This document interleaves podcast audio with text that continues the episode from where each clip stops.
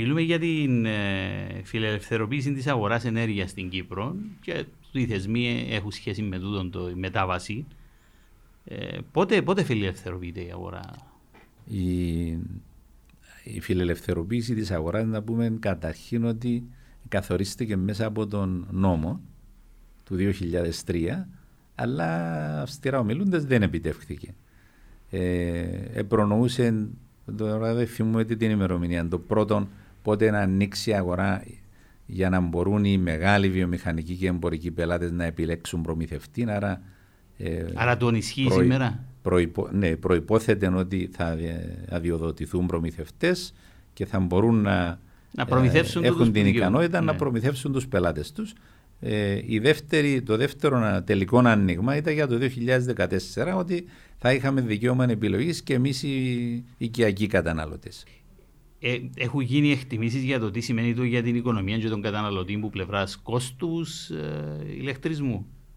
Ε, δηλαδή ο κόσμος να περιμένει ότι μέσα από την φιλελευθεροποίηση όντως να έχουμε Ενώ μείωση των τιμών. Εντάξει, μέχρι το 2015 που ήμουν στη ΡΑΚ είχαμε από κάνει τη δέσμη των ρυθμιστικών αποφάσεων, δεν πήγαμε στο παρακάτω βήμα. Ε, αν είμαι ειλικρινής, δεν ξέρω αν έχει γίνει Ανάλυση εκτίμηση. Ε, ναι, διότι τον καταναλωτή δεν μπορεί σημασία τελικά. Για τον καταναλωτή μπορεί να πω την προσωπική μου εκτίμηση. Ναι, καλά την ακούσουμε.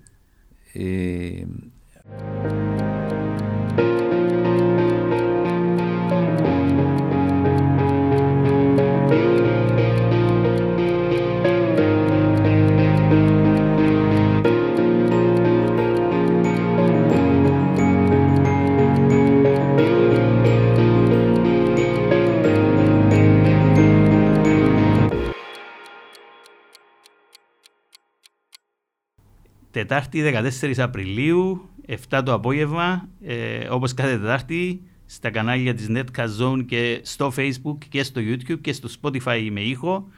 Ε, η ώρα για το περιβάλλον και όπως ε, λέμε συνήθως, ε, καλεσμένοι από όλο το φάσμα των περιβαλλοντικών θεμάτων. Συζητούμε για το πού πάμε καλά, πού δεν πάμε καλά, γιατί δεν πάμε καλά. Και ε, σήμερα φιλοξενώ τον πρώτο άντρα στη σειρά του podcast. Μέχρι, μέχρι σήμερα είχαμε μόνο mm. κυρίες. Αρχίσαμε τον Μάρτη που ήταν ο, ο μήνας των γυναικών και είπαμε να μείνουμε ε, όλο, τον, όλο τον Μάρτη με τις κυρίες. Αλλά σήμερα είναι η πρώτη, επίσημη πρώτη με άντρα καλεσμένο. Καλώς όρισες, αγαπητέ Γιώργο. Ευχαριστώ, Κυριάκο. Είναι τιμητική η σειρά να ακολουθώ. Πολλές κυρίες. Έξι κυρίες.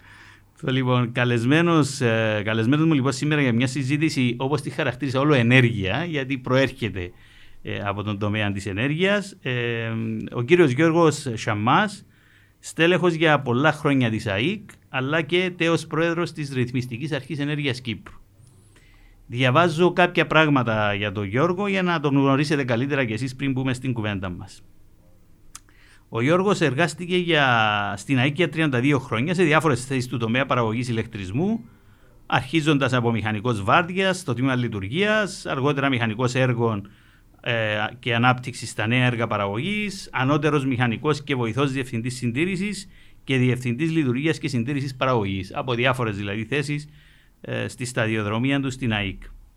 Το Γενάρη του 2010 επιλέγηκε και διορίστηκε στη θέση του Προέδρου της Ρυθμιστικής Αρχής Ενέργειας Κύπρου, της ΡΑΕΚ όπως την ακούμε συνήθως ε, ε, πιο, πιο συχνά.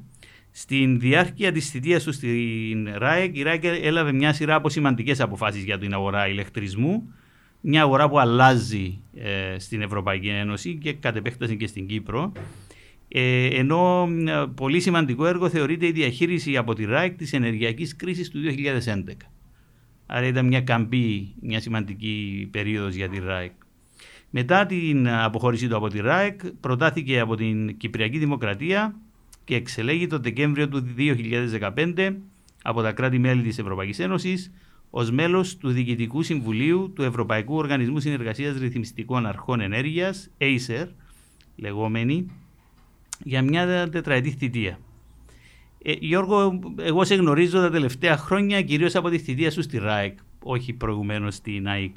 Α αρχίσουμε λοιπόν ε, από τη ΡΑΕΚ, να γνωρίσουμε τι είναι ΡΑΕΚ, πότε ιδρύθηκε, πώς λειτουργεί, πώς προκύπτει δηλαδή τόσο θεσμός της Ρυθμιστικής Αρχής Ενέργειας Κύπρου, η οποία αντιλαμβάνουμε μια ευρωπαϊκή ε, ένας ευρωπαϊκός θεσμός σε κάθε κράτος μέλος. Ναι. Καταρχήν, κύριε Άκου, ευχαριστώ για την πρόσκληση και ιδίως για την τιμητική σειρά να ακολουθώ έξι κυρίες που προηγήθηκαν. Η Ρυθμιστική Αρχή Ενέργειας Κύπρου είναι μια εθνική ανεξάρτητη αρχή που δημιουργήθηκε με νομοθεσία του 2003 μέσα στα πλαίσια της πορείας μας προς ένταξη στην Ευρωπαϊκή Ένωση. Ε, μέσα σε αυτά τα πλαίσια έπρεπε η Κυπριακή νομοθεσία να εναρμονιστεί σε σημαντικούς τομείς με την Ευρωπαϊκή νομοθεσία και μια εναρμόνιση ήταν η ψήφιση του νόμου από τη Βουλή το 2003 που εναρμόνιζε, την νομοθεσία του περιρρύθμισης της αγοράς ηλεκτρισμού με βάση την Ευρωπαϊκή ε, Οδηγία. Η Ευρώπη να πούμε ότι εμπίκε στο θέματα απελευθέρωσης των αγορών ενέργειας δεν έχει πάρα πολλά χρόνια που μπήκε, ήταν το Ηνωμένο Βασίλειο πρώτα που ξεκίνησε γύρω στο 89 και η πρώτη Ευρωπαϊκή Οδηγία της Ένωσης εκδόθηκε το 1996. Η δεύτερη το 2003 και είναι με αυτή που εναρμονίστηκε η Κυπριακή νομοθεσία και ακολούθησε άλλη το 2009 και άλλη μεταγενέστερα. Με την ψήφιση αυτής της νομοθεσίας εγκαθιδρύθηκε η ανεξάρτητη ρυθμιστική αρχή ενεργεία που υπάρχει μία σε κάθε χώρα με, με διοικείται από τρία μέλη, πρόεδρο, αντιπρόεδρο και μέλος και έχει γραφείο που την υποστηρίζει. ο κύριος στόχος της ρυθμιστικής αρχής ενέργειας είναι να διασφαλίσει ότι η αγορά ηλεκτρισμού και η αγορά φυσικού αερίου, η αγορά ενέργειας δηλαδή, λειτουργεί ομαλά και πάει προς ανταγωνισμό, προς φιλελευθεροποίηση. Άρα είναι καθαρά προϊόν της ε, φιλελευθεροποίησης της αγοράς η ανάγκη για τη δημιουργία του ρυθμιστικού μηχανισμού. Η φιλελευθερωποίηση από μόνη της δεν μπορεί να λειτουργήσει ανεξέλεκτα. Χρειάζεται ρύθμιση. Ειδικά σε μεγάλες υποδομές. Γι' αυτόν και μπήκε η μία αρχή σε κάθε κράτος. Ε, Επομένως, ο κύριος στόχος της είναι να εποπτεύει τη λειτουργία της αγοράς και από αυτόν τον στόχο να απορρέουν σωρία άλλα καθήκοντα και υποχρεώσεις, όπως το να εκδίδει άδειες στους συμμετέχοντες, όποιος θέλει να συμμετάσχει στην παραγωγή ή στην προμήθεια ηλεκτρισμού. Είτε συμβατική είτε από είτε συμβατική είτε με ανανεώσιμες. Ναι. Να εκδίδει τις άδειες στους διαχειριστές μεταφοράς και διανομής ηλεκτρισμού, που είναι μονοπωλιακές ε, καταστάσεις διότι το δίκτυο είναι ένα φυσικό μονοπόλιο.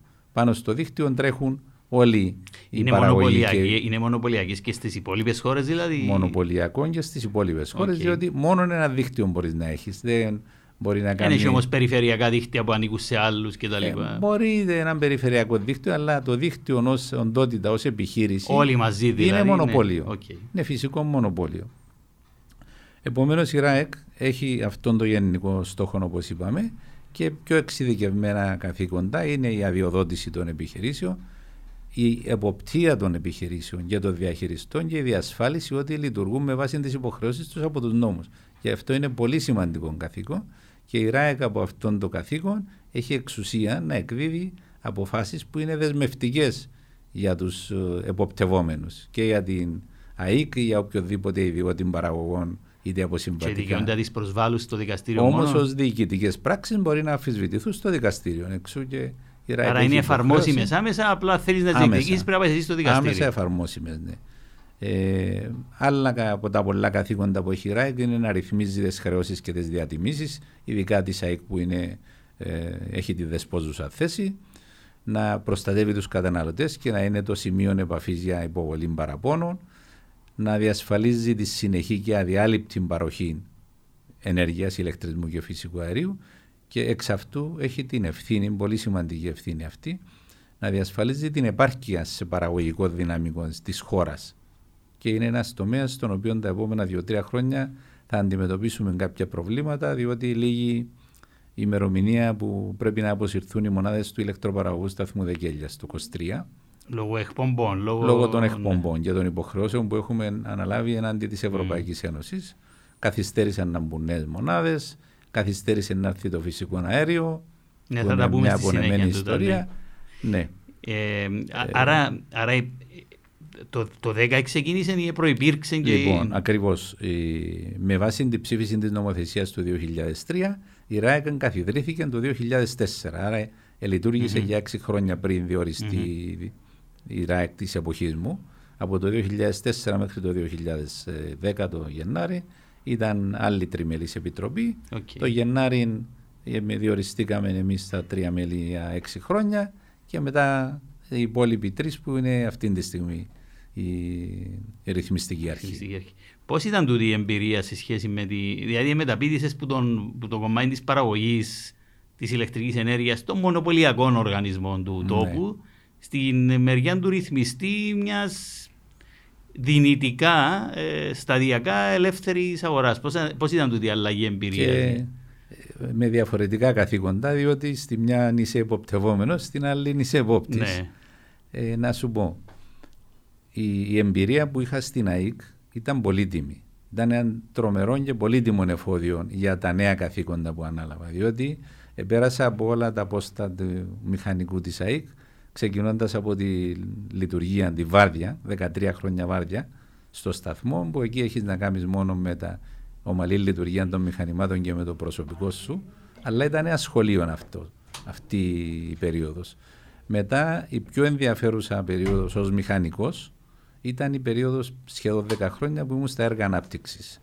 Που ξεκινάς από την αρχή, από τις προδιαγραφές, προσφορές, ε, εγκατάσταση, επίβλεψη, commissioning, ε, λειτουργία μέχρι να παραδοθεί ο σταθμός. Και αυτό έγινε και για ε, αεροστροβίλους στη Μονή, αλλά και για την πρώτη φάση του Βασίλικου. Η επόμενη περίοδος επίσης, η διοικητικής, ως βοηθός διευθυντής ή ως διευθυντής λειτουργίας και συντήρησης, ήταν ακόμα ένα πολύτιμο εφόδιο για τη θητεία μου στη ΡΑΕΚ, διότι ήδη είχε εγκαθιδρυθεί η ΡΑΕΚ, ήδη είχε ψηφιστεί ο νόμος από το 2003, οπότε εγνωρίζαμε ότι επέρχεται ανταγωνισμός και τουλάχιστον τα τελευταία χρόνια που ήμουν διευθυντής λειτουργίας και συντήρησης της παραγωγής, είχα ενεργό εμπλοκή και με τα θέματα κανόνων αγοράς, τα ρυθμιστικά θέματα της παραγωγής της ΑΕΚ και με την φυσικό αέριο που ήμουν επικεφαλής της ομάδας φυσικού αερίου οπότε ε, μπορώ να πω είχα αρκετή προπαίδεια στα καθήκοντα ναι. της ΡΑΕΚ. Τώρα ως πρόεδρος της Ρυθμιστικής Αρχής Ενέργειας εντάξει, είναι εντελώς διαφορετικό καθήκον, είναι δημόσιο αξίωμα, είσαι εκτεθειμένος σε όλους είτε είναι συμμετέχοντες στην αγορά, είτε είναι αιτητές για αδειοδότηση, είτε πολιτικά κόμματα, επιτροπές της Βουλής, Υπουργεία, Ευρωπαϊκή Ένωση που συμμετέχουμε στον ναι. Ευρωπαϊκό Οργανισμό ε, και μέσα μαζικής ενημέρωσης. Ήθελα ακριβώς να σε ρωτήσω, επειδή μπαίνει το κομμάτι της αδειοδότησης και κατ' ναι. επέκταση των συμφερόντων, ειδικά ναι. και σε μια αγορά που ανοίγει φιλελευθερωποιείται και την ίδια ώρα είναι και μια αγορά ε, μεγάλων επενδύσεων. Δεν είναι ε, οι μεγάλες επενδύσεις για την παραγωγή ενέργειας. Ε, τούτη η διαδικασία της αδειοδότησης με όλους τους τους stakeholders εμπλεκόμενους, περιλαμβανομένους και του πολιτικού συστήματος, φέρνει μαζί τις παρεμβάσεις ε, στην αδειοδότηση. Να σου πω με κάθε ειλικρίνεια. Προσωπικά δεν δέχτηκα καμία παρέμβαση. Τώρα αυτό πιστεύω οφείλεται σε δύο λόγους. Ο ένας είναι ο νομικός. Νομοθετικά η διαδικασία διοδότησης από τη ΡΑΕΚ είναι πολύ συγκεκριμένη, με συγκεκριμένα κριτήρια και κυρίως έναντι των άλλων διαδικασιών των κυβερνητικών τμήματων έχει χρονικά όρια. Δηλαδή στους τρεις μήνες πρέπει να απαντήσεις αν είναι πλήρη η αίτηση, στους έξι μήνες να εκδώσεις απόφαση ή να αποφασίσεις για παράταση κλπ. Τηρούνται τούτα όμως, γιατί αντίστοιχου περιορισμούς χρονικούς έχουν και οι άδειες πολεοδομίας, ας πούμε. Όσον αφορά τη ρυθμιστική ναι. αρχή ενέργειας, ετηρούνταν και πριν να πάμε εμείς και ετηρούνταν και στη διάρκεια της θητείας μας με ευλάβεια. Οπότε ε, αφαιρείται, ανάγκη να σπρώξει κάποιος για να η ανάγκη χρόνο. από τους, αυτούς που είναι συνηθισμένοι να πιέζουν και να θεωρούν ότι επέτυχαν εύνοια. Ε, λοιπόν, το δεύτερο είναι ότι αυτοί που ετούνται οι διάφοροι εμπλεκόμενοι κλπ. μαθαίνουν πώς λειτουργεί κάποιος αξιωματούχος. Αν υπόκειται, επιδέχεται πιέσεις ή αν δεν επιδέχεται πιέσεις.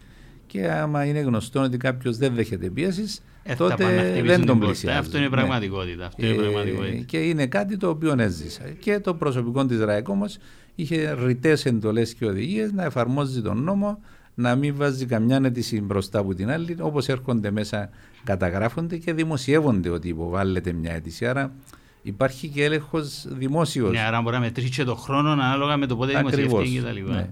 Τώρα, αν οφείλεται σε παραλήψεις του αιτητή, τότε δεν μπορεί να έχει παράπονο. Μπορεί να θέλεις κάποια χαρτιά να σου φέρει, να μην τα φέρει έγκαιρα. Οπότε... Ε, ναι, αλλά καμιά παράκαμψη, ναι. Ε, ξέρω, καμιάς διαδικασίας μπορεί να σου ζητήσει κάποιος. Ναι. Ε, το ζήτημα είναι ότι εμπλέκονται και άλλες υπηρεσίες. Η ΡΑΕΚ εκδίδει την άδεια για παραγωγή, για, ειδικά για τις ανανεώσιμες. Αλλά υπάρχουν και άλλες υπηρεσίες όπως η πολεοδομία που θα δώσει την πολεοδομική, η αρμόδια αρχή για την άδεια ανοικοδομή, το τμήμα περιβάλλοντο. Μπορεί να Δήμος ή ξέρω, επαρχιακή διοίκηση ναι, κτλ. Η επαρχιακή διοίκηση, τα δημαρχία, δεν ξέρω ποιος άλλος mm. εμπλέκεται στις άδειες οικοδομή. Ε, και με αυτές τις καταστάσεις ε, υπάρχουν μπλεξίματα και κυρίως ε, υπάρχει ένα θέμα με τα περιβαλλοντικά. Επειδή την πολεοδομική που μέρος της είναι και η γνώμη του τμήματος περιβάλλοντος από ό,τι αντιλαμβάνομαι, την εκδίδει πολεοδομία, πολλές φορές μπορεί να, πάει και αντίθετα με την έκθεση του τμήματος περιβάλλοντος. Όπως συνέβη και πρόσφατα, δεν κάνω λάθος, έναν πάρκο που βλέπω να υπάρχουν διαμαρτυρίες ε, στη Σολέα που ναι. κατάστρεψαν αρκετά πεύκα διότι η γνώμη του τμήματος περιβάλλοντος δεν ελήφθηκε υπόψη. Μάλιστα. Ε, Ανέφερες προηγουμένως και ήθελα έτσι να το, το ανοίξουμε λίγο το, το θέμα. Έλευση φυσικού αερίου, στην οποία είχες το ρόλο που είχες στην ναι. ε, προσέγγιση τέλος πάντων της ΑΕΚ, στην μετατροπή μονάδων κτλ. Οι οποίες αντιλαμβάνονται μονάδες που ήρθαν για φυσικό αέριο, αλλά φυσικό αέριο δεν έχει. Ε, τι έχει, τι, έτσι, επειδή είσαι άμεσα, ήσουν και είσαι άμεσα εμπλεκόμενος στο θέμα τούτων, ναι. ήξερες τις εξελίξεις, τι νομίζεις ότι επίε στραβά εκεί; Κοιτάξτε, η πραγματικότητα είναι ότι το φυσικό αέριο είναι μια πονεμένη ιστορία.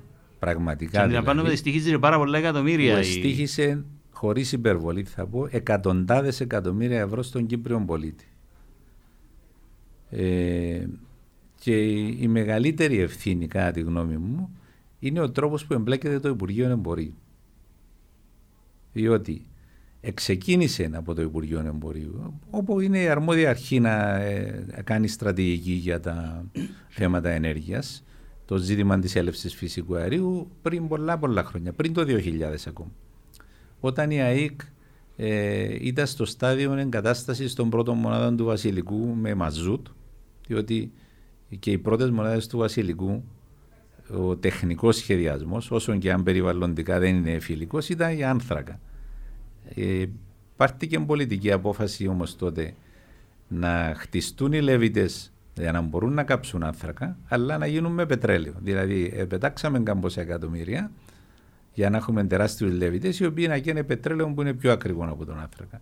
Στην πορεία, όταν ε, θα γίνονταν οι διαγωνισμοί για τις μονάδες 3 και 4, που πάλι ήταν δύο μονάδες των 120 ΜΒ, επαρέμβηκε το Υπουργείο το 2001 και έδωσε εντολή στο ΔΣ της ΑΕΚ. Κάμετε μόνο την 3, γιατί εμείς θα φέρουμε φυσικό αέριο μέχρι το 2006-2008. Ήταν πλήρες αρμοδιότητα του Υπουργείου Εμπορίου. Η ΑΕΚ έκαμε αυτό που της είπα. Έκαμε τη μονάδα Αντρία που τέλειωσε και λειτουργήσε περίπου το 2005 και η μονάδα 4 άλλαξε τεχνολογία και είναι συνδυασμένο κύκλου και μπορεί να καίει και καίει τώρα πανάκριβων πετρέλαιων δίζελ ενώ έπρεπε να καίει φυσικό αέριο όπως ήταν ο προγραμματισμός του Υπουργείου. Στη συνέχεια, εφόσον ο προγραμματισμός του Υπουργείου πήγαινε για φυσικό αέριο και ξεκίνησε κάποια επίγορα σχέδια για ενεργειακό κέντρο, η ΑΕΚ προχώρησε και με την επόμενη μονάδα, πάλι με συνδυασμένο κύκλο, που η πέντε η μονάδα, που ήταν προγραμματισμένη να γίνει το 11, είναι λίγο μετά, που καίει και αυτήν δίζελ ε, αντί φυσικού αερίου. Και όλα αυτά ε, θα πω και την παρακάτω πορεία όμως για την έλευση φυσικού αερίου, έχουν στοιχήσει μέχρι σήμερα πάρα πολλά λεφτά. Επειδή το Υπουργείο απέτυχε να υλοποιήσει το στόχο όπως τον είχε μπει, να κάνει ενεργειακό κέντρο, να κάνει τερματικό από υγροποίηση κλπ. Η κυβέρνηση το 2009 αποφάσισε να δώσει την εντολή στην ΑΕΚ, που είναι ένας οργανισμός που μπορεί να φέρει πέρας ε, μεγάλα αναπτυξιακά έργα, να κάνει συνεργασία με ιδιωτική εταιρεία του εξωτερικού για ε, τερματικό από υγροποίηση. Και δημιούργησε τη ΔΕΦΑ, στην οποία έδωσε την εντολή να κάνει συμφωνία να αγοράσει φυσικό αέριο, να το φέρνει, να το αποθηκεύει στο τερματικό, να το αποϊγροπεί και να το πωλήσει στην ΑΕΚ και σε άλλους με τους ίδιους όρους. Αυτή, σε αυτήν τη διαδικασία, αν ήμουν εμπλεκόμενος, εστίσαμε ομάδα έργου και σε χρόνο ρεκόρ, θα έλεγα, περίπου σε ένα χρόνο, είχαμε καταφέρει να εξασφαλίσουμε το ενδιαφέρον από 12 εταιρείες κολοσσούς ανά το παγκόσμιο, όλες οι μεγάλες πετρελαϊκέ εταιρείες, η εταιρεία του φυσικού αερίου της Κορέας, η Korean Gas, μεγαλύτερος εισαγωγέας υγροποιημένου φυσικού αερίου στον κόσμο και άλλες εταιρείες, οι οποίες ανταγωνίζονταν σε μια διαδικασία συνεργασίας με την ΑΕΚ, στρατηγικής συνεργασίας που θα οδηγούσε σε δημιουργία μιας εταιρείας ιδιωτικού δικαίου με συμμέτοχους στην ΑΕΚ και την εταιρεία που θα πετύχει, που τελικά ήταν η Korean Gas, όταν τέλειωσε η διαδικασία, για να κάνουν το τερματικό και να λειτουργεί ως ανεξάρτητη εταιρεία. Και πότε ολοκληρωθήκαν τούτα; Λοιπόν, αυτά ολοκληρώθηκαν μετά που έφυγα από την ΑΕΚ και ήμουν στη ΡΑΕΚ. Η πρώτη, το πρώτο μέρος της δουλειάς έγινε ενώ ήμουν εκεί. Μετά ολοκληρώθηκε mm. από την ομάδα και ήταν έτοιμη η συμφωνία το Δεκέμβρη του 2010, Γενάρη του 2011 να υπογραφούν τα συμβόλαια. Τότε δέχτηκε μια ανελαίτη επίθεση η διαδικασία αυτή και από πολιτικών αρχηγών που είναι ο αρχηγός του συμπολιτευόμενου κόμματος σήμερα και από τεχνοκράτη του Υπουργείου, να μην αναφέρω όνομα, ότι σε δύο-τρία χρόνια να έχουμε το Γιώργη, τι πάτε να κάνετε; Με αυτά τα λόγια στις τηλεοράσεις το υιοθέτησαν όλα τα μου έγινε ένας χαμός και ακυρώθηκε η διαδικασία η οποία ήταν θεωρώ η πιο αξιόπιστη διαδικασία για υλοποίηση των αποφάσεων των παλιών για έλευση φυσικού αερίου και είχε και χρονοδιάγραμμα για κατάληξη το τέλος του 2014. Σήμερα έχουμε 2021 και η διαδικασία που ακολουθεί η ΔΕΦΑ που είναι παρόμοια περίπου αλλά όχι με χερσαίων τερματικών αλλά με πλωτό θα κοστίσει περισσότερα λεφτά και μπορεί να φέρει το αέριο λένε το 22 εγώ πιστεύω θα είναι πιο κάτω. Δηλαδή συνολικά έχουμε 10 χρόνια καθυστέρηση και εάν υπολογίσουμε μόνο το αυξημένο κόστος καυσίμου εκτιμώ ότι αυτό ανέρχεται στα 500 εκατομμύρια ευρώ. Αν βάλουμε και τους ρήπους, δεν ξέρω πού θα πάει. Έτσι είναι, είναι το που... κόστος της οικονομίας που κατέβαλε ο Κύπριος καταναλωτής, γιατί υπήρχαν αυτές οι έντονες πολιτικές παρεμβάσεις τότε και η υπόθεση με τα ΜΟΜΟΕ που εδαιμονοποίησαν την διαδικασία που πήγαινε να καταλήξει σε συμφωνία. Έτσι είναι κάτι που εκόστησε, κοστίζει και θα συνεχίσει να κοστίζει και μέχρι να βρούμε τη λύση και αντιλαμβάνομαι, εφόσον είναι μια πιο ακριβή λύση που είναι προηγούμενη, θα συνεχίσει εσά να κοστίζει περισσότερο και από τη σχεδιαζόμενη τότε θα, λύση; Θα συνεχίσει να κοστίζει και για έναν ακόμα αντικειμενικό λόγο, διότι αν γίνεται το 2014 θα δούλευε μέχρι να πάμε για την πλήρη επικράτηση των ανανεώσιμων ναι. πηγών. Δέκα χρόνια περισσότερα από όσα ναι, θα ακριβώς. δουλέψει τώρα. Είναι όπως μια συζήτηση που είχαμε πρόσφατα για το φυσικό αέριο, το δικό μας, το Γιόρκιν, όπως είπες προηγουμένως, ναι. που λέει ότι Μα και το παράθυρο για να το αξιοποιήσουμε όσο πάει μικραίνει, διότι Μάλιστα. έχουμε τους στόχους της Ευρωπαϊκής Ένωσης για το, το ισοζύγιο άνθρακα που πρέπει να έχει το, η, ευρωπαϊκή οικονομία τέλος πάντων το 50. Άρα τα χρόνια λιανίσκου μου μπορείς να το αξιοποιήσεις. Πριν να πάμε δηλαδή σε ναι. σχεδόν εξ ολοκλήρου σε ανανεώσιμες πηγές. Ε, σε βαθμό που κάποιοι εμπειρογνώμονες, δεν είναι εμπειρογνωμοσύνη δική μου αυτή, ε, θεωρούν ότι μπορεί το δικό μας φυσικό αέριο να δεν βρούμε κάτι με περιφερειακές αγορές να μείνει για πάντα στο βήθο. Ε, ναι, διότι έχει υψηλό κόστος εξόριξης, έχει υψηλό κόστος μεταφοράς, άρα δεν το πουλάς σε μια κοντινή αγορά. Ε, έστω και αν αυτή είναι η Τουρκία και θα προκύψει, αν θα προκύψει ναι. μέσα από μια διευθέτηση του Κυπριακού, το θέμα είναι αν θα είναι εμπορεύσιμο γενικά. Διότι κάποιοι υπολογισμοί που είδα σε ό,τι αφορά την, την περιβόητη συζήτηση για τον EastMed, ο οποίος βιώσιμος οικονομικά δεν είναι από ό,τι φαίνεται, θα καταλήγαμε, ξέρω εγώ, στην Ιταλία με έναν αέριο της τάξης των 9 δολαρίων, τη στιγμή που αγοράζει 4,5, 4, 4,5, 5, 6. Ε, όταν είναι σε ψηλέ τιμές, ε, σίγουρα μη εμπορεύσιμο. Ναι, σίγουρα άρα... σημαντικά πιο χαμηλές οι τιμές που κυριαρχούν στην Ευρώπη από το άφθονο ρωσικό αέριο, αλλά ακόμα και από αέριο που έρχεται από κάτω από την Αλγερία ή υγροποιημένο από το Κατάρ. Θα δούμε, θα δούμε που θα βγάλει τούτο. Όπως επίσης και το τι θα γίνει με το Γιώργη γενικότερα το αέριο, αν θα έχουμε ποτέ. Διότι σε κάποια στιγμή νομίζω έφτασε ο, ο μέσος συμπολίτη μα να νομίζει ότι είμαστε λίγο πολλά, λίγο πριν το Κατάρα που να γίνουμε. Ε, περίπου, περίπου. Ενώ ε, ήταν επιτυχία το ότι ανεβρέθηκε το 2011 το πρώτο κοίτασμα και θα μπορούσε κατά τη γνώμη μου να λειτουργήσει ως καταλήτης για επίτευξη λύσης του Κυπριακού αλλά ε... ακριβώς όπως το λέμε ως καταλήτης και μετά με εμπορικούς όρους θα μπορούσε να πάει σε όλες τις αγορές συμπεριλαμβανομένε και της Τουρκίας εφόσον θα ήταν λιμένο το Κυπριακό. Ε, Ακριβώς. Και από καταλήτης της λύσης εξελίσσεται σε καταλήτης της διάλυσης, ε. νομίζω. Όταν μιλούμε δηλαδή για την ΑΟΣ μας και την ΑΟΣ τους, σημαίνει. Ε, άμα μιλούμε έτσι, σημαίνει, σημαίνει ότι χωρίζουμε σε βορρά και νότο. Ακριβώς. Στην ανάποδη μερικά που θα μπορούσε να πάει. Εν πάση περιπτώσει, πάμε πίσω στι εμπειρίες τη δικές σου. Μετά λοιπόν τη ΡΑΙΚ ήρθε η Acer, που ήταν η ευρωπαϊκή.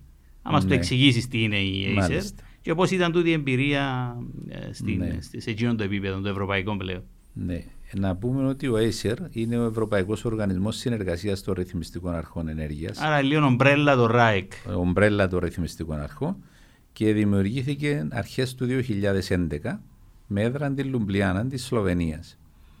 Στον Acer συμμετείχα στο ρυθμιστικό του συμβούλιο ε, όλα τα χρόνια που ήμουν στη ΡΑΕΚ.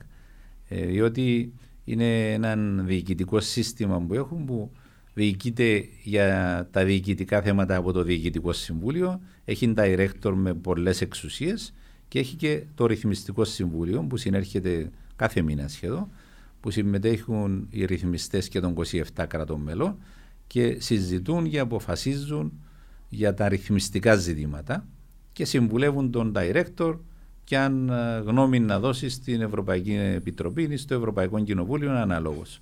Το Διοικητικό Συμβούλιο είναι περισσότερο για τα διοικητικά, για το διορισμό του διευθυντή, για τον προγραμματισμό και γενικά όλα αυτά που ξέρουμε για τα διοικητικά συμβούλια.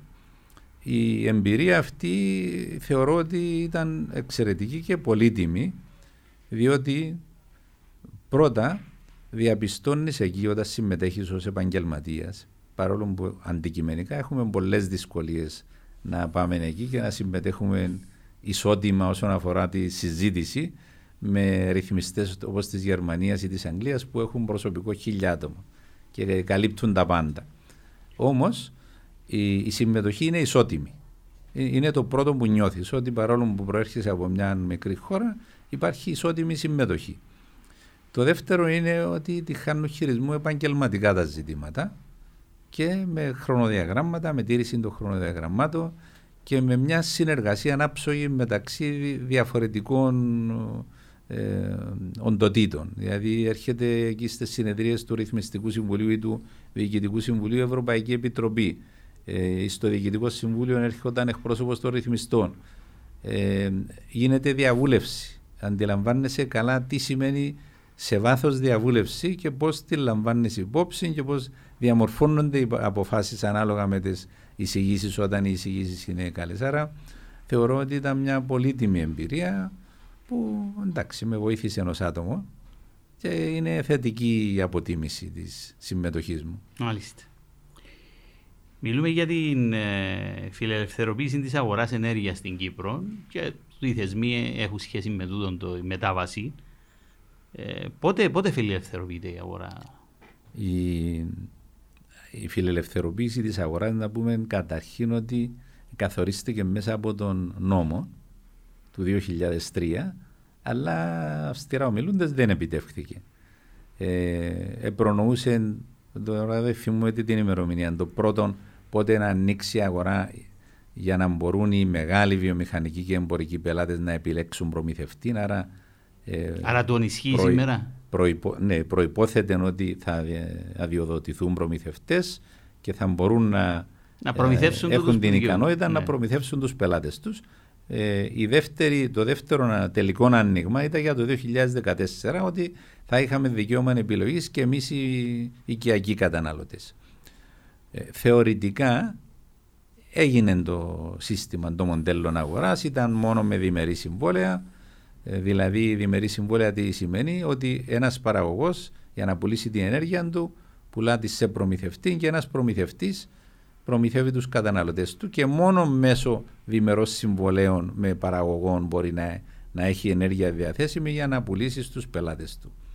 Ε, αυτό ναι, θεωρήσαμε σε κάποια φάση ότι αφού δεν λειτουργήσε, ότι είχε κάποιες εγγενείς δυσκολίες Και ως, ε, Γιατί δεν λειτουργήσε νομίζεις; ε, δεν λειτουργήσε διότι για διάφορους λόγους το να μπει κάποιος στην παραγωγή με συμβατικές μονάδες και να μπορεί να ικανοποιήσει τη ζήτηση των πελατών, το οποία είναι κειμενόμενη ζήτηση, δεν είναι σταθερή πάντα.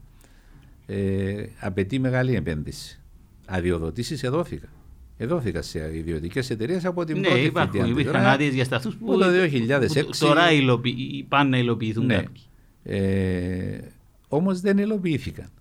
Οι ανανεώσιμες πηγές τότε την πρώτη περίοδο της ΡΑΕΚ ήταν πολύ ακριβές. Ε, θυμούμαι εγώ το 2010 που Αν εννοάς για να μπορούν να πουλήσουν δεν σε- μπορούν να ήταν, ήταν, ανταγωνιστούν. ήταν επιδοτημένες. Ήταν μόνο έτσι. κάτω από καθεστώτα στήριξης από το κράτος, Ναι. επιδοτημένες και μάλιστα καλά επιδοτημένες. Δηλαδή, ε, το πρώτο που θυμούμε ε, με τεσάπε το 2010 είναι ότι τα φωτοβολταϊκά ήταν 34 σέντεν Μα κιλοβατόρα. κάπου έτσι ήταν και τα, οι Η ανεμογεννήτριες. Οι ανεμογεννήτρες ήταν τα μισά λεφτά, ήταν 16,6 που συμφωνήθηκε. Και εφόσον το πετρέλαιο εστίχιζε 10 σέντ, ας πούμε, τη διαφορά έπρεπε να την καλύψει το κράτος μέσα από Με το την ταμείο. επιδότηση, ναι. Άρα δεν μπορούμε να μιλούμε για δυνατότητα Ναι, συμμετοχής στον ανανεώσιμο. Στην πορεία όμως, το κόστος παραγωγής από τις ανανεώσιμες και ιδίως από το φωτοβολταϊκά έπεσε Έπεσε τόσο πολύ δραματικά, ναι. που θα μπορούσε να συμμετάσχουν στην αγορά. Γι' αυτό και το 2014 εκδώσαμε σχετική απόφαση εμείς. Αλλάξαμε το μοντέλο με Ναι. σύμβουλο, αλλάξαμε το μοντέλο αγοράς και δημιουργήσαμε ένα νέο μοντέλο που να είναι και κοντά στο target model της Ευρωπαϊκής Ένωσης, το λεγόμενο NetPool, που προνοούσε και διμερή συμβόλαια μεταξύ παραγωγών και προμηθευτών, αλλά και προημορήσια αγορά, στην οποία θα μπορούν να ρίχνουν μέχρι ένα ποσοστό 20% ας πούμε, της ενέργειας τους οι παραγωγοί και προμηθευτές ανταγωνιστικά να υποβάλουν προσφορές και όποιος είναι ο πιο χαμηλός προμη- παραγωγός θα μπει να δουλέψει Όποιος προμηθευτής έδωσε την πιο ψηλή τιμή να αγοράσει, θα αγοράσει. Ε, αυτόν το να υπάρχει πέραν του διμερός συμβολέων που συμφωνούνται για ένα χρόνο πριν η προημερήσια αγορά θα διευκόλυνε την ένταξη και παραγωγών και προμηθευτών και φάνηκε στην πορεία διότι υπέβαλαν πάρα πολλή αίτηση για αδειοδότηση. Ε, απαιτεί όμως έναν πολύ εξειδικευμένο λογισμικό για να λειτουργήσει και την ευθύνη για τη λειτουργία της αγοράς και του λογισμικού την έχει ο διαχειριστής συστήματος μεταφοράς. Δεν έκαναμε αναφορά ότι είναι ακόμα μια ανεξαρτητή οντότητα η οποία υπόκειται στην εποπτεία και τον έλεγχο από τη ΡΑΕ αλλά έχει την ευθύνη να είναι και ο λειτουργός της αγοράς. Ε, τούτο είναι το, που ήταν το, το spin-off της ΑΕΚ, ας πούμε, το δίκτυο να βγει έξω στον... Το, η διαχείριση του Η δικτύου. διαχείριση του δικτύου. Ναι. Ο διαχειριστής Ο δικτύου διαχειριστής- που ακούσαμε και διάφορα τα τελευταία Ναι, για ο κάτι διαχειριστής του προβλήματα δικτύου εσωτερικά τέλος πάντων. μεταφοράς ως διευθυντής ε, διορίστηκε από το 2004 ανεξάρτητος διευθυντής αλλά χρησιμοποιούσε τον προσωπικό της ΑΕΚ και ήταν λογικό να το χρησιμοποιεί για να λειτουργεί το σύστημα του.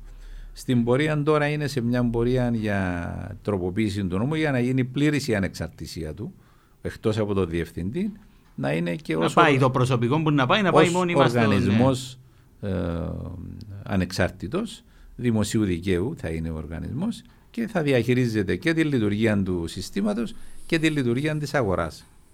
Ε, είμαστε σε αυτήν τη φάση και η πληροφόρηση μου είναι ότι το λογισμικό αγοράστηκε ε, εμπήκε στο δρόμο, οι πολύπλοκοι κανόνες αγοράς ε, δημο- διαμορφωθήκαν πλήρως με βάση το μοντέλο που αποφασίσαμε το 2014 και είναι αισιόδοξη ότι πριν το τέλος του 22, μέσα του 22, ότι θα μπορεί να λειτουργεί κανονικά η αγορά. Δηλαδή δεν είμαστε μακριά, οπότε θα δούμε την ανταπόκριση πλέον των μπλεκομένων. Μέσα, Το- ε, μέσα σε αυτήν την ε, διαδικασία ένας αριθμός που έτυχε να ακούσω είναι ότι πρέπει να έχεις 10 ΜΒ παραγωγή για να μπορείς να διαθέσεις ως παραγωγός.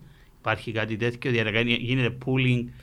ως παραγωγός μπορεί να, να υποβάλεις προσφορά και με μικρότερο μέγεθος.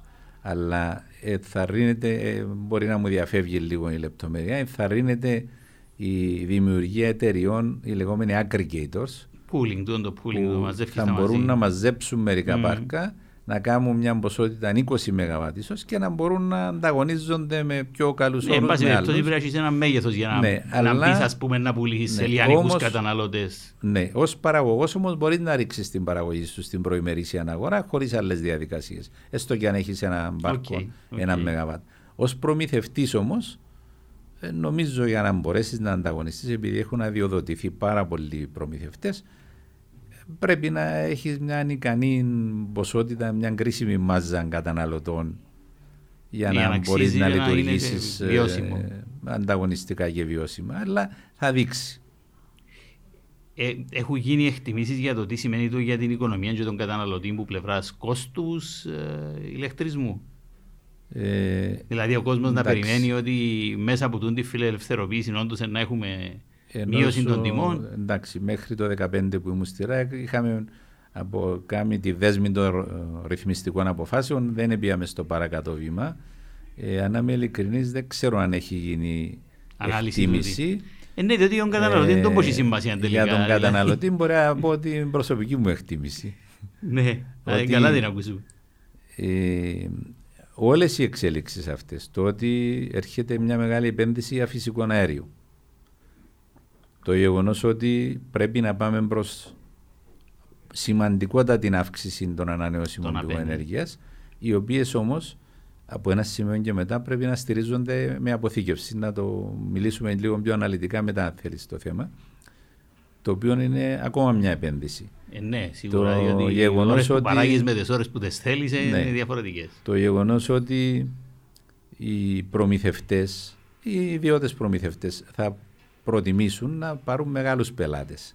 Ε, φυσιολογικά, ναι. Ένα μεγάλο Εμπορικούς. εργοστάσιο, ένα μεγάλο Άρα εμπορικό. θα πω την εκτίμηση μου ότι μπορεί οι μεγάλοι πελάτες να δουν μια μείωση στον λογαριασμό τους, αλλά οι μικροί πελάτες, οι οικιακοί, μάλλον αύξηση θα δουν. Έτσι, ε. Ε, στη- στην πρώτη το φάση. fragmentation Στην δηλαδή πρώτη- της αγοράς του να φύγουν κάποιοι μεγάλοι και να πάνε που μόνοι τους και τα λοιπά Θα μπορεί αυξηθεί να το κόστος αυξηθεί το της κόστος ΑΕΚ. στους μικρούς. Οι μικροί θα είναι δέσμοι στην ΑΕΚ και νομίζω Πώς ότι θα μπορούσαν αυξηθεί. οι μικροί να... Εάν θέλουν, αν, αν τους δεχτεί κάποιος προμηθευτής ο οποίος να προμηθεύει πιο χαμηλά, αλλά ε, θα δείξει η αγορά που θα πάμε. Μάλιστα. Ε, δεν είναι εύκολο να εκτιμηθεί, ούτως ή άλλως βλέπουμε και από την εμπειρία άλλων χωρών. Των άλλων χωρών στις οποίες λειτουργεί κανονικά και ομαλά η, η αγορά και το ρεύμα, ειδικά για τους οικιακούς, είναι πιο ακριβό από την Κύπρο. Αν πια πάρουμε την Γερμανία, τη Δανία, το Ηνωμένο Βασίλειο, ε, που λειτουργούν κανονικά οι αγορές, το κόστος της κιλοβατόρας για τους οικιακούς είναι πιο ψηλό. Ε, για τους ε, βιομηχανικούς ίσως- είναι πιο χαμηλό. ί- Ίσως μέσα από τον τη διαδικασία ακριβώς επειδή γίνεται fragmented η αγορά και ο καθένας επιβαρύνεται α, ανάλογα με το μέγεθος του και με το κόστος που δημιουργά ε, ακριβώς οι μεγάλοι που έχουν μεγάλη ε, ανάγκη σε ενέργεια μπορεί να υποφελούνται γιατί επιδοτούσαν εν μέρη τους οικιακούς προηγουμένως, ε, λίγο όπως το πληρώνω όσον πετώ Ναι. δηλαδή. Ε, Ε, για- Μπορεί να δημιουργά δηλαδή και τέτοιου είδους Ναι. ε, ανακατανομές ίσως και των overheads και τα λοιπά που να... Ναι. Ε, για να είμαστε ειλικρινείς μετά από τη διαδικασία μου και την ε, έκδοση των ρυθμιστικών αποφάσεων για τις διατιμήσεις οι διατιμήσεις είναι κατά το δυνατόν κοστοστρεφής. Τώρα αν είναι 100% ή 99,5% είναι κοστοστρεφής άρα δεν θεωρώ ότι υπάρχει μια κατηγορία σήμερα που να επιδοτεί άλλη κατηγορία. Ο καθένας πληρώνει ανάλογα με το κόστος που προκαλεί στο σύστημα. Ε, και αν είχαμε εργοστάσια που δουλεύουν 24 ώρες το 24 ώρο με σταθερή ζήτηση, αυτοί σαφέστατα θα είχαν πολύ πιο χαμηλή διατίμηση από έναν εργοστάσιο που δουλεύει με μια βάρδια ή με δύο βάρδιες. Οι οικιακοί καταναλωτές, η καμπύλη της ε, κατανάλωσης τους είναι πιο καλή από έναν εργοστάσιο που δουλεύει με μια βάρδια. Ναι. Διότι αυτοί έχουν 16 ώρες με μηδέν κατανάλωση. Ναι. Με τις ανανεώσιμες πηγές μέχρι που φτάσαμε έτσι, η πληροφόρηση σου ε, είμαι Ναι. σίγουρος ότι παρακολουθάς. Ε, παρακολουθώ Την το. Ε, αν μου επιτρέπεις πάλι να πάω από το 2010 διότι ως κράτος η Κύπρος ευτυχώς στον τομέα αυτών ε, των ανανεώσιμων και του περιβάλλοντος εγώ λέω ευτυχώς που είμαστε μέλος της Ευρωπαϊκής Ένωσης και μας βάζουν κάποιες ρητές υποχρεώσεις. Ε, η Κύπρος είχε υποχρέωση όταν το 2010 πήγα στη ΡΑΕΚ να πετύχει στην τελική κατανάλωση από ανανεώσιμες πηγές ενέργειας 13% του συνόλου της κατανάλωσης. Ως το 20? ως το 2020. Και αυτό το 13% ήταν η συνολική κατανάλωση ενέργειας στον τομέα του ηλεκτρισμού, των μεταφορών και της θέρμανσης και ψήξης. Επομένως, έπρεπε να έχει ένα σχέδιο δράσης για να καταλήξει στο. Ναι. Να καλύψει το 13 ναι, Δεν υπήρχε το σχέδιο. Ε, ανακατοθήκαμε, κάναμε μελέτη για τον τομέα που μας αφορούσε, για τον ηλεκτρισμό. Ε, και έναν προγραμματισμό δεκαετίας 2010-2020 που προνοούσε στον ηλεκτρισμό να φτάσουμε το 16% της τελικής κατανάλωσης ενώ στα υπόλοιπα είχε το υποχρεωτικό στόχος για τις μεταφορές 10% και 23,5% αν δεν κάνω λάθος για τη θέρμανση ψήξη. Στην πορεία πήγαινε καλά στην αρχή ε, μετά παρουσιαστήκαν κάποιες πιστοδρομήσεις ε, η κυβέρνηση είχε προκηρύξει μειοδοτικό διαγωνισμό για ΑΠΕ 50 ΜΒ το 2012 με πολλή επιτυχία το Γενάρη του 2013 κατακυρώθηκε με τιμές που μπορεί να μας φαίνονται σήμερα λίγο ψηλές 8,6 σέντια και 9,5 με 9,9 ιδιώτες αλλά τότε, ήταν τότε το πετρέλαιο ήταν 15. Δεν συνέχισε αυτή η διαδικασία να βγαίνει κατά καιρούς το κράτος κάθε ένα χρόνο με ένα διαγωνισμό 50, 40, 50 ΜΒ που κάθε χρόνο θα ήταν και πιο χαμηλό το κόστος. Λοιπόν, οπότε στον ηλεκτρισμό το 20 για να μην τα πολυλογούμε, εμείναμε στο 11,7. Στις μεταφορές χειρότερα, είναι πολύ χαμηλό το ποσοστό και ε, έγινε κάποιος υπολογισμός από το Υπουργείο ότι στη θέρμανση ψήξη, άμα υπολογίσεις και τις αντλίες θερμότητας και λοιπά και τα τζάκια, ε, ότι είμαστε σε ένα ψηλό ποσοστό και θεωρήθηκε ότι πετύχαμε το στόχο του 13%. Αλλά για τον ηλεκτρισμό που ξέρουμε που είναι μετρήσιμα τα ε, δεδομένα, ε, είμαστε 11,7 από το 16 και ο στόχος για το 30 είναι πολύ πιο φιλόδοξος. Διότι ε, ενώ ε, ο στόχος για μείωση των θερμοκηπιακών αερίων της Ευρωπαϊκής Ένωσης ήταν στο 40%, έχει αναθεωρηθεί λόγω της κλιματικής κρίσης και πήγε στο 55%. Από εκεί ξεκινούν όλα. Αυτός πρέπει να είναι ο γνώμονας μας για να κάνουμε ένα εθνικό σχέδιο ναι, δράσης για τα υπόλοιπα. πόσα πεθέλουμε και πόσα ναι. στην ε, Η Κύπρος, με βάση τον αρχικό προγραμματισμό ότι 40% μείωση των θερμοκηπιακών και 32% ανανεώσιμες σε επίπεδο ευρωπαϊκών, είχε ένα στόχο 23% για ανανεώσιμες που σημαίνει ειδικά στον ηλεκτρισμό θα είναι αρκετά ναι, πιο ναι. πάνω. Υπερδιπλάσιος του Ναι, η εκτίμηση δική μου πρώην καιρών είναι ότι θα χρειαζόμαστε ακόμα καμιά 700 ΜΒ για να πιάσουμε έτσι στόχο, αλλά το κράτος τώρα πρέπει να αναθεωρήσει το εθνικό του σχέδιο δράσης, να λάβει υπόψη το, ποια είναι η υποχρέωση μας για μείωση των θερμοκηπιακών αερίων και νομίζω υστερούν. Άρα έναν τζίνο μπορεί να καθοδηγήσει και τα ποσοστά για να Αυτό να... θα καθοδηγήσει και τα υπόλοιπα. Ναι, ναι. Μαζί με τους πιθανόν υποχρεωτικούς στόχους, αν μας αλλάξουν το 23% και το κάνουν πιο πάνω. Τούτη απουσία των διαγωνισμών, τι νομίζεις ότι στήχησε, δηλαδή που θα μπορούσαμε να, να δούμε τις τιμές σήμερα; Ε, να πούμε ότι χώρες, σχεδόν όλες οι ευρωπαϊκές χώρες έκαναν μειοδοτικούς διαγωνισμούς και η Γερμανία με τιμές 5,5 cent. 5,5 cent, ενώ εμείς σήμερα πληρώνουμε 10 cent σε αυτούς που έχουν ε, που βάζουν σήμερα. Και το κόστος αποφυγής με το πετρέλαιο πώ είναι, το πάνω πετρέ, Επειδή το πετρέλαιο είναι 10 ή και περισσότερο. Είναι παραπάνω. Λοιπόν, αδικαιολόγητα συνεχίζουμε να πληρώνουμε ε, με βάση το κόστος αποφυγής. Η εισήγηση δική μου που έκανα και με δημόσιο άρθρο μου ήταν να έρθει το κράτος να βάλει ένα καπ, μια ανανότατη τιμή 5, 6, 7 σεν μέχρι να πάμε στην ανταγωνιστική αγορά και μια κατώτατη στα 3 ή 4 σεν για να διασφαλίζει την επένδυση του άλλου για να μπαίνουν ανανεώσιμες έστω μεταβατικά μέχρι να ενταχθούν στην αγορά με χωρίς τόσο ψηλό κόστος για τον καταναλωτή. Δηλαδή σήμερα είναι αδικαιολόγητο. Και σαφώς ψηλό κέρδος για τους επενδυτές. Και ε, πολύ ψηλό κέρδος για τις εταιρείες αυτές, οι οποίες μπορεί σε τρία χρόνια να βγάλουν και την επένδυση τους. Ναι. Είναι ένα, ένα ζήτημα που σηκώνει πολλή συζήτηση. Πιστεύω λιγόρισε το κράτος μας. Ε, να συνεχίσουμε με τους διαγωνισμούς. Όταν η Πορτογαλία έκαμε τον πιο πετυχημένο διαγωνισμό πέρσι και πήρε τιμές κάτω από 1,5 σεν την κιλοβατόρα.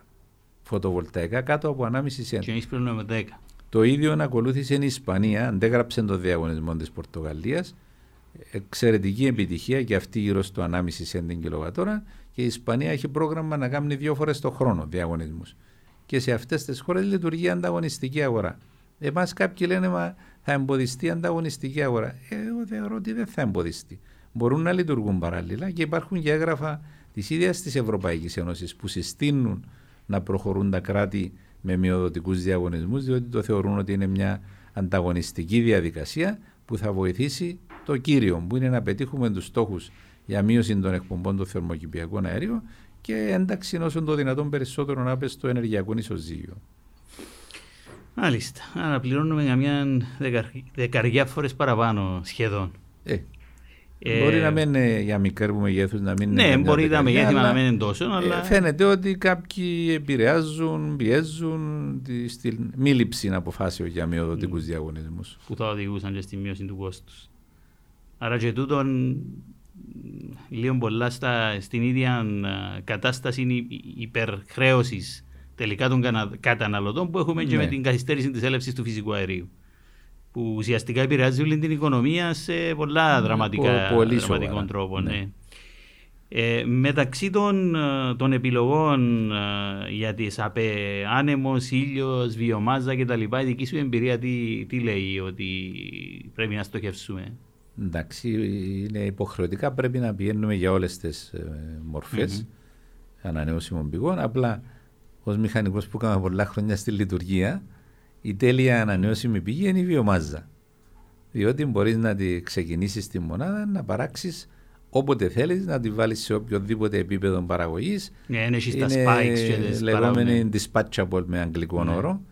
Μπορεί να, να μπεις στον προγραμματισμό για του διαχειριστή μεταφοράς, να δουλέψει και με τη συχνότητα κλπ. Ενώ όπως στην ναι. παραδοσιακή παραγωγή, ναι. με τη λογική ότι όποτε θέλω το ρεύμα να παράξω. είναι ναι. παρα, παραδοσιακή παραγωγή. Σκοπού ασφαλούς σε εφοδιασμού είναι καλύτερα, αλλά έχουμε περιορισμό. 10 ΜΒ είναι συνολικά αυτά που είναι εγκατεστημένα. Ε, οι άλλες δύο τεχνολογίες εξαρτούνται αφισά ή αν έχει ήλιο. Ναι. Εντάξει, ήλιο ε, έχουμε πολύ. Αέρα λίγο να λέγει πολύ. Ναι. Ε, παρόλο που μπορεί να φανεί παράξενο, ο διαχειριστής σε συνεργασία με αυτούς που έβαλαν τα αιωλικά πάρκα έφεραν κάποια προ... προγράμματα πρόβλεψης του αέρα και προβλέπουν με, εντάξει, με κατά προσέγγιση αλλά αρκετά ικανοποιητικά πώς θα κινηθεί ο αέρας και πώς θα κινηθεί η παραγωγή των ανεμογεννήτριων. Όχι στο βαθμό που να μπορείς να πεις θα παράγω 100 ΜΒ από τις ανεμογεννήτριες, άρα δεν θα βάλω να λειτουργούν 100 ΜΒ συμβατικές μονάδες, αλλά με αρκετά καλό τρόπο για να είναι ομαλή η λειτουργία του συστήματος. Και για τα φωτοβολταϊκά πάλι μπορεί να προβλέψεις, απλά τα φωτοβολταϊκά ιδίως αν είναι μικρά, επηρεάζονται πολύ έντονα από ένα συννεφάκι που μπορεί να περάσει mm. πάνω. Ε, όμως, άμα τα δεις στο σύνολο που είναι διασπαρμένα σε όλη την επικράτεια, ε, τότε μπορείς ε, να λάβεις για σκοπούς ασφαλούς λειτουργίας του συστήματος και νομίζω ήδη το έχουν βάλεις στον προγραμματισμό ότι από την εγκατεστημένη ισχύ μπορείς να υπολογίσεις ότι η μισή θα λειτουργεί την ώρα της αιχμή. Είχα δει τελευταία σε κάτι ερευνητικά που ασχολήθηκε λίγο ο γιος μου για κάτι προσπάθειες για μικρές ανεμογεννήτριες ειδικού τύπου που μπορούν να μπουν ξέρω, πάνω σε μια πολυκατοικία ε, χωρίς να είναι κάτι τεράστιο που να δημιουργά είτε οπτική ρήπανση ή κάτι άλλο, με, άλλες, ναι. με άλλους τρόπους σχεδιασμού. Ε, και τη ρωτούμε γιατί δεν προχωράς στη λογική του να μπορεί κάποιος, εφόσον υπάρχει μια λύση, να αποφασίσει να την εγκαταστήσει στο κτίριο του. Και πρέπει να περάσει πολύ τη διαδικασία να διόδηθει, να μπει στο δίκτυο. Εντάξει, ναι. να πει παραγωγή σε σχέση με ναι. το, το πότε το χρειάζεσαι. Ναι, αλλά... ναι. Ε, η Ή ακόμα και με μονομένες κατοικίες κτλ. που θέλεις ολόκληρη διαδικασία για να αυτό για να προμηθεύσει τον εαυτό σου τέλος πάντων. Μεμονωμένε κατοικίες νομίζω μπορεί να έχουν mm-hmm. εγκατεστημένη είτε ηλεκτρογεννήτρια είτε ε, ανανεώσιμη πηγή για να αυτοτροφοδοτούνται. Ένα κτίριο μέσα στην πόλη που θα μπορούσε. Αλλά για ένα κτίριο μέσα στην πόλη να μην είναι συνδεδεμένο στο δίκτυο, νομίζω δεν είναι το πιο σοφό, διότι ε, δεν διασφαλίζει 100% τη συνεχή και αδιάλειπτη παροχή ηλεκτρισμού. Ναι, ας πούμε ότι είναι συνδεδεμένο πα στο δίκτυο, αλλά κάποιες ώρες να πιάνει από την δική του την ανεμογεννήτρια, ας πούμε. Ναι. Του τον επιτρέπεται σήμερα; Επιτρέπεται για φωτοβολταϊκά σίγουρα. Ανεμογεννήτριες είναι θέμα πολεοδομία. Μα και τα φωτοβολταϊκά, αν δεν κάνω λάθος, και τα εμπορικά, γιατί θυμούμε όταν είχαμε βάλει πάνω στο κτίριο της Green Dot για παράδειγμα. Ναι. Ε, ναι, ενωθήκαμε στο δίκτυο για τις ώρες που έχεις παραγωγή και δεν τη χρειάζεσαι για να μπεις στο δίκτυο και μάλιστα πληρώνεις το δίκτυο για να βάλεις. Ναι, γιατί τις ναι, ώρε ναι. που έχεις παραγωγή και δεν την, την καταναλώνεις, πληρώνεις να βάλεις πας στο δίκτυο. Σε κάποια φάση που εκείταζα λίγο τους αριθμούς, λέω συμφέρει το μεσημέρι, όσο παράδοξο για να ακούετε, που ο κόσμος φεύγει από το γραφείο, να αφήνεις ανοιχτά τα, τα air condition για να μην πληρώνεις το κόστος του δικτύου. Ε, οικονομικά καθαρά. Ε, γι' αυτό έχει πολύ σημασία όταν αποφασίσει κάποιον να εγκαταστήσει. Εγώ είμαι πολύ υπέρ, ούτως ή άλλως εμείς βγάλαμε την απόφαση το 2013, αμέσως λίγο μετά. Γιατί είναι όμω net metering και τούτα τον Είναι net billing τώρα. Έχει διαφοροποιηθεί. Αλλά στην αρχή έκαναμε μια δοκιμή και εμείς. Δεν είχε, επειδή κουβέντιασα το και με άλλους ρυθμιστές, μου λέει Μα προσέξτε το δίκτυο να βάλετε χρεώσεις δικτύου. Του λέω Ήδη βάλαμε χρεώσεις δικτύου. Πράγμα λέει, διότι οι Γερμανοί δεν έβαλαν. Όταν ξεκίνησαν τα πρώτα ναι. συστήματα αυτοπαραγωγής, έκαναν πολύ σοβαρό λάθος και μας έκανε παρουσίαση ένας Γερμανός. Μην κάνετε αυτόν το λάθος. Αναγνώριζε το λάθος ναι. τότε, ναι. Εμείς προσέξαμε το. Ε, εμπίκαινε, ξεκίνησε το 2013 το net metering για κατοικίες μέχρι 3 κιλοβάτ και η αυτοπαραγωγή για επιχειρήσεις. Και αγκαλιάστηκε από τον κόσμο. Αλλά έχει σημασία να μην εγκαταστήσεις κάτι μεγαλύτερο από τις ανάγκες σου και ανάλογα με τις ρυθμίσεις που υπάρχουν να ε, χάνουν τούτον ήταν, ναι, τούτον είναι σαφές. Ε, το θέμα είναι ότι έχεις ώρες που δεν έχεις ναι. ανάγκες, για κάποιες ώρες. Ναι. Ε, Εντάξει, το γραφείο τερκάζει με το, με το ηλιακό, ειδικά όταν δουλεύει. Όταν δουλεύει ενώ ξέρω 8-5, δουλεύει, συνδυάζεται με την παραγωγή. Ναι, Απλά εγώ έβλεπα το μεσημέρι τη μια ώρα που ήταν να κλείσουν όλα, ότι ναι. κοστίζε μας. Και λέει, ίσως αξίζει ο κόπος να αφήνεις πράγματα να μένα για να το απορροφάς. Δεν ήταν ακόμα όμως net billing. Με τη ε. διαφοροποίηση της απόφασης που έγινε net billing που μοιάζει με το net metering, ε, πρέπει να καλύφθηκε τούτο. Okay. Στο net metering υπάρχει συμψηφισμός. Ε, τώρα βελτιώθηκε η απόφαση διότι για όσους μπορεί να έχουν τυχόν αποθήκευση και άρα η συναλλαγή με το δίκτυο μειώνεται, να μειώνεται και το κόστος τους, διότι ε, εφόσον δεν εξάγεις το ρεύμα που σου περισσεύει, αλλά μπαίνεις στην μπαταρία και το χρησιμοποιεί μετά, ε, μειώνεται η συναλλαγή, μειώνεται η εισερχόμενη ενέργεια και άρα πληρώνεις λιγότερα τέλη χρήσης δικτύου.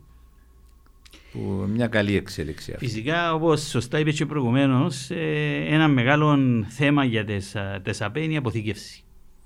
Πώς βλέπεις τις εξελίξεις ό,τι αφορά την, την ε, αποθήκευση σε ας πούμε μπαταρίες κυρίως, γιατί υπάρχουν και το water storage κτλ. που ναι. μεγάλες υποδομές, θέλεις ε, φράγματα, πράγματα, ιστορίες, ναι. υδροηλεκτρική μετά. Μπαταρίες ναι. όμως, ακούω τουλάχιστον ότι στο Ισραήλ ας πούμε, είναι αρκετά προχωρημένη η τεχνολογία ναι. της αποθήκευσης. Η αποθήκευση γενικά είναι μονόδρομος. Διότι ο στόχος του 2050 είναι για ουδετερότητα κλιματική ε, λίγο πολλά να έχουμε σχεδόν 100% ναι. ανανεώσιμες. Άρα για να μπορείς να λειτουργήσεις ναι, ναι. αντικειμενικά πρέπει να γίνει ο κατάλληλος προγραμματισμός έγκαιρα ε, για αποθήκευση.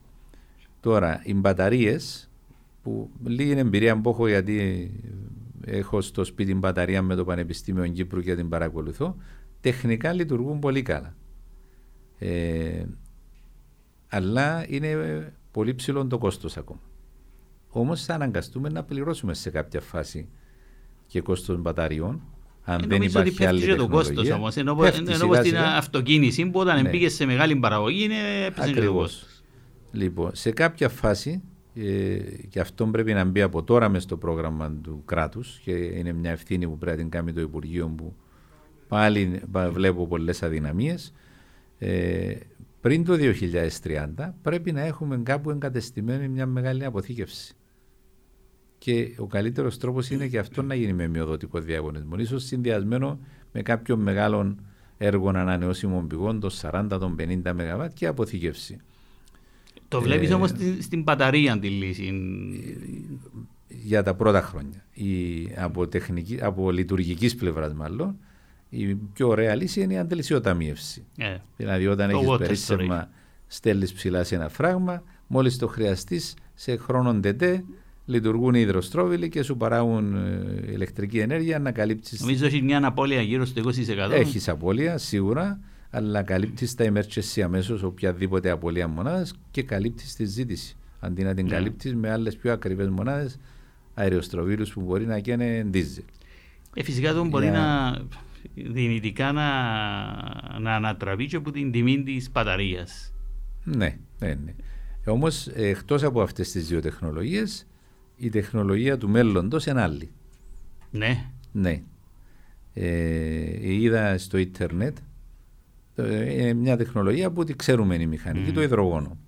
Ότι ε, ο καλύτερος τρόπος αποθήκευσης ενέργειας είναι να κάνεις ηλεκτρόλυση με ανανεώσιμες πηγές και να αποθηκεύσεις το υδρογόνο, το οποίο να χρησιμοποιήσεις μετά ως καύσιμο αντίφυσικου αερίου σε μονάδες συνδυασμένου κύκλου, να παράξεις ενέργεια.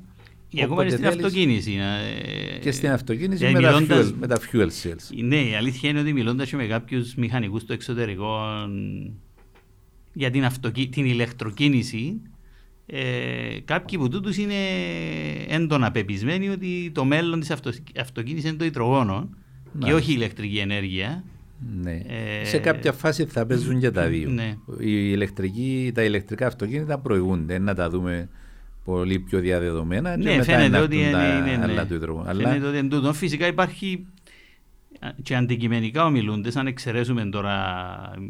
Εντάξει, η Κύπρος έχει αρκετή έτσι, ε, διάσπαρτη ανάπτυξη. Έχουμε πολύ μονοκατοικία. Άρα ο κόσμος μπορεί να φορτίσει το αυτοκίνητο του στο σπίτι του. Αλλά αν πάει σε ναι. μια μεγαλούπολη που είναι. Πολύ... Ε, σκέφτου την Αθήνα, α πούμε. Να έχεις αυτοκίνητο, ηλεκτροκίνητο στην Αθήνα. Πρέπει να έχεις ένα σώρο. Όχι, πρέπει να σε φορτίζει το πεζοδρόμιο. Δηλαδή, και παρκάρει, φόρτιση, ναι. να σε φορτίζει το πεζοδρόμιο. Ε, κάτι, κάτι τέτοιο για να, να βάλεις την κάρτα σου για να φορτίζεις. Αλλά αν ε, πούμε ακόμα λίγα για το υδρογόνο που φαίνεται να είναι το μέλλον, ε, μπορεί να φαίνεται μακρινό. Αλλά ήδη γίνονται συζητήσεις. Πολύ πρόσφατα, τις 7 του Απριλίου, είχε ένα συνέδριο στο οποίο μίλησαν Υπουργοί Ενέργειας των Ευρωπαϊκών χωρών. Και όλοι έβαλαν κατευθυντήριες γραμμές για την πορεία προς την οικονομία του υδρογόνου. Αλλά για να μπορέσεις να πάεις, πρέπει να κάνεις πρώτα έναν διαφανές ρυθμιστικό πλαίσιο. Δηλαδή, δεν μπορεί ε, μια καλή πρωί να έρθουν να εγκαταστήσουν μια εγκατάσταση υδρογόνου μια εταιρεία. Πρέπει να έχει ένα διαφανές ρυθμιστικό πλαίσιο, διότι η διαφάνεια είναι αυτή που οθεί τις ιδιωτικές επενδύσεις. Πώς θα κάνει κάποιος μια επένδυση να βάλει μια μονάδα που να καίει υδρογόνο ή να κάνει μια μονάδα παραγωγής υδρογόνου, αν δεν έχει το ρυθμιστικό πλαίσιο που να ξέρει που βαδίζει.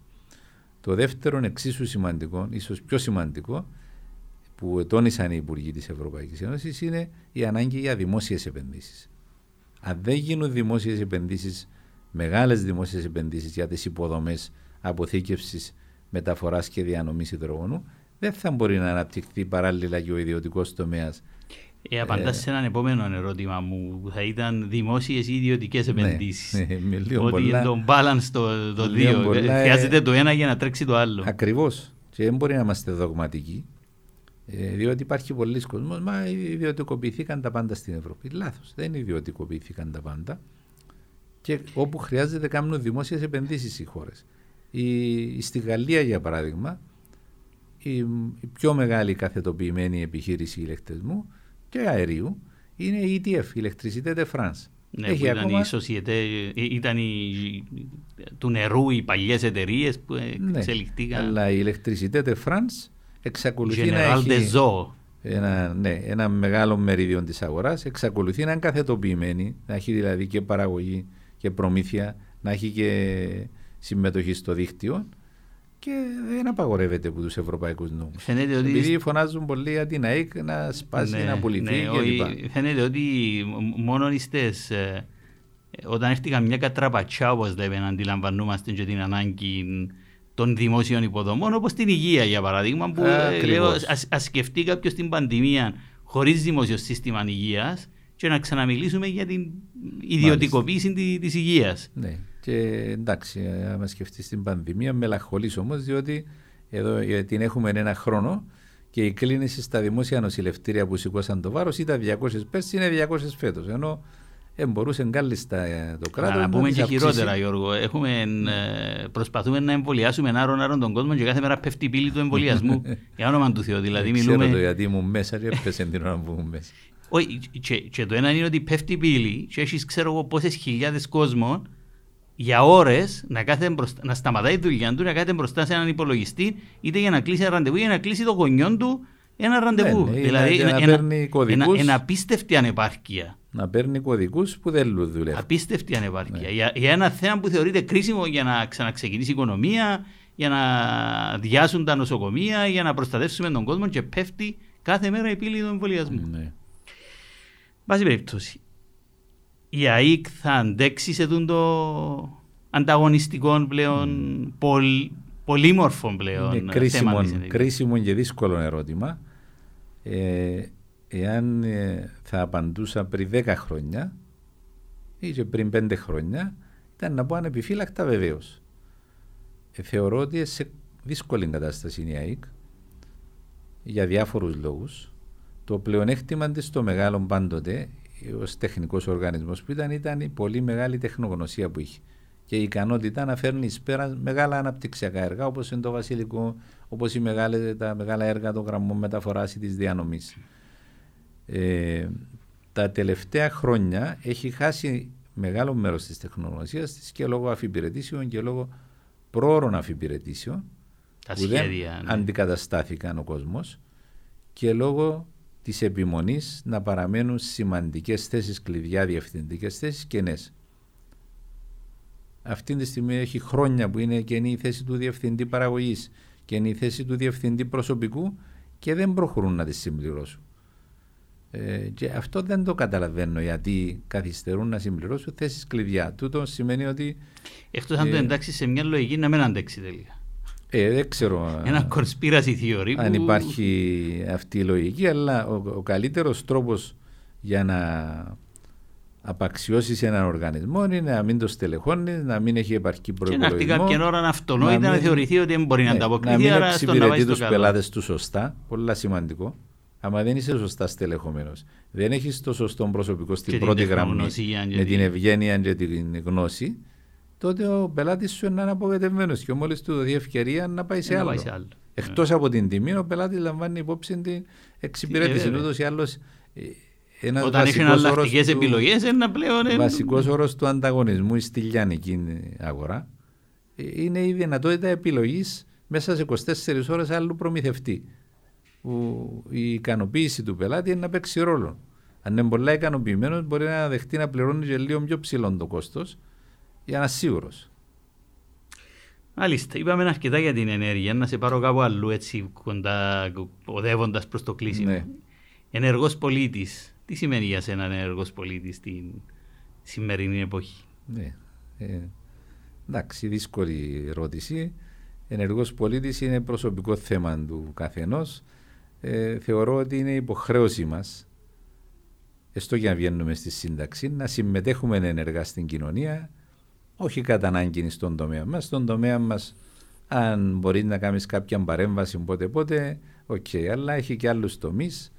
Ε, προσωπικά, μετά την αφυπηρέτηση, ασχολήθηκα με τη φωτογραφία με τη σύζυγό μου, με τη φωτογραφική εταιρεία Κύπρου, ε, με τα περπατήματα στο δάσος Αθαλάσσας, Οργανώσαμε και δύο-τρεις φορές καθαριότητα του. Ε, μα εγώ εκεί, εκεί το πάω, γιατί ε, ε, εγώ ε, όντας επειδή τη χάνει κάθε τόσο να περπατούμε ναι. και μαζί, ε, θυμούμε την, την πρωτοβουλία σου τούτη, ότι έλεγες, ναι. μα δεν μπορεί να περπατούμε και να θεωρούμε το πάρκο έτσι να μην κάνουμε κάτι. Θεωρώ Και οργάνωσες, ναι. οργάνωσες ομάδες που τους περιπατητές ναι. του πάρκου να καθαρίζουν Μάλιστα. το πάρκο. Ε, θεωρώ εξωφρενικό το να πιένει κάποιος στο πάρκο και να πετάσει τότε ένα μπουκαλάκι πλαστικό νερό που είναι μεγαλύτερη ρήπαση τα πλαστικά ή τώρα που περπατούμε τη μάσκα. Τις μάσκες, ναι. Ένα διανόητο πράγμα το για μένα. Εντάξει, τι μάσκες δεν θα κάτσουμε να συνάξουμε διότι τώρα έχουμε την έννοια του κορονοϊού.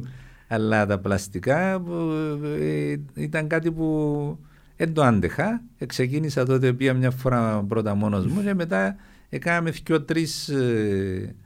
δύο-τρεις ε, ε, συγκεντρώσεις των 5-10 ατόμων που μαζέψαμε πολύ υλικό. Ήρθε και ο Δήμαρχος του Γερκούδες δύο φορές νομίζω μαζί μας. Ναι, ήταν και ο νεόφυτο. Έφερε και το διπλοκάμπινο του μια φορά. Ε, εντάξει, την πρωτοβουλία ίσως ήταν καλά να την επαναλάβουμε παρόλο που είδαμε μεγάλη μου ευχαρίστηση τελευταία που περπατούσαμε στο πάρκο μια ομάδα νεολαίας που έκανε το ίδιο. Ήταν 6-7 άτομα με τα σακούλια τους και μαζεύκαν αυτά που πετάξαν οι άλλοι. Μάλιστα. Ε, Όντως, τούτο είναι, είναι κομμάτι του που λέμε ενεργός πολίτης. Δηλαδή να βλέπω ένα πρόβλημα και να μην γκρινιάζω μόνο, αλλά να κάνω κάτι για να το ναι. αντιμετωπίσουμε. Δίνοντας ναι. και σε μεγάλο βαθμό παράδειγμα. Διότι ναι. έναν είναι να μπορεί να μαζέψει, και δεύτερον, όλοι εκείνοι που σε βλέπουν να μαζεύει και πολλά που τσίνα που ήδη επετάξεις. Μάλιστα. Ναι. Ε, θεωρώ ότι έχει και τούτον την ε, μεγάλη αξία. Κατά τα άλλα, παρακολουθώντας σε από τα κοινωνικά δίκτυα, ναι. βλέπω και μια γεωργική απασχόληση. Αμπέλιν, κρασί, ναι. εμφιάλωση, άλλη αγάπη φαίνεται. Ε, μεγάλη. Η καταγωγή μου είναι αγροτική. Κατάγομαι από τα καμιά. Ο πατέρας μου ήταν γεωργός. Ε, άρα από μικρός σε πήγαινα μαζί του στο Περβόλι, στις Ελιέ, στο Αμπέλιν κλπ. Είχα επαφή πάντα και γνώση.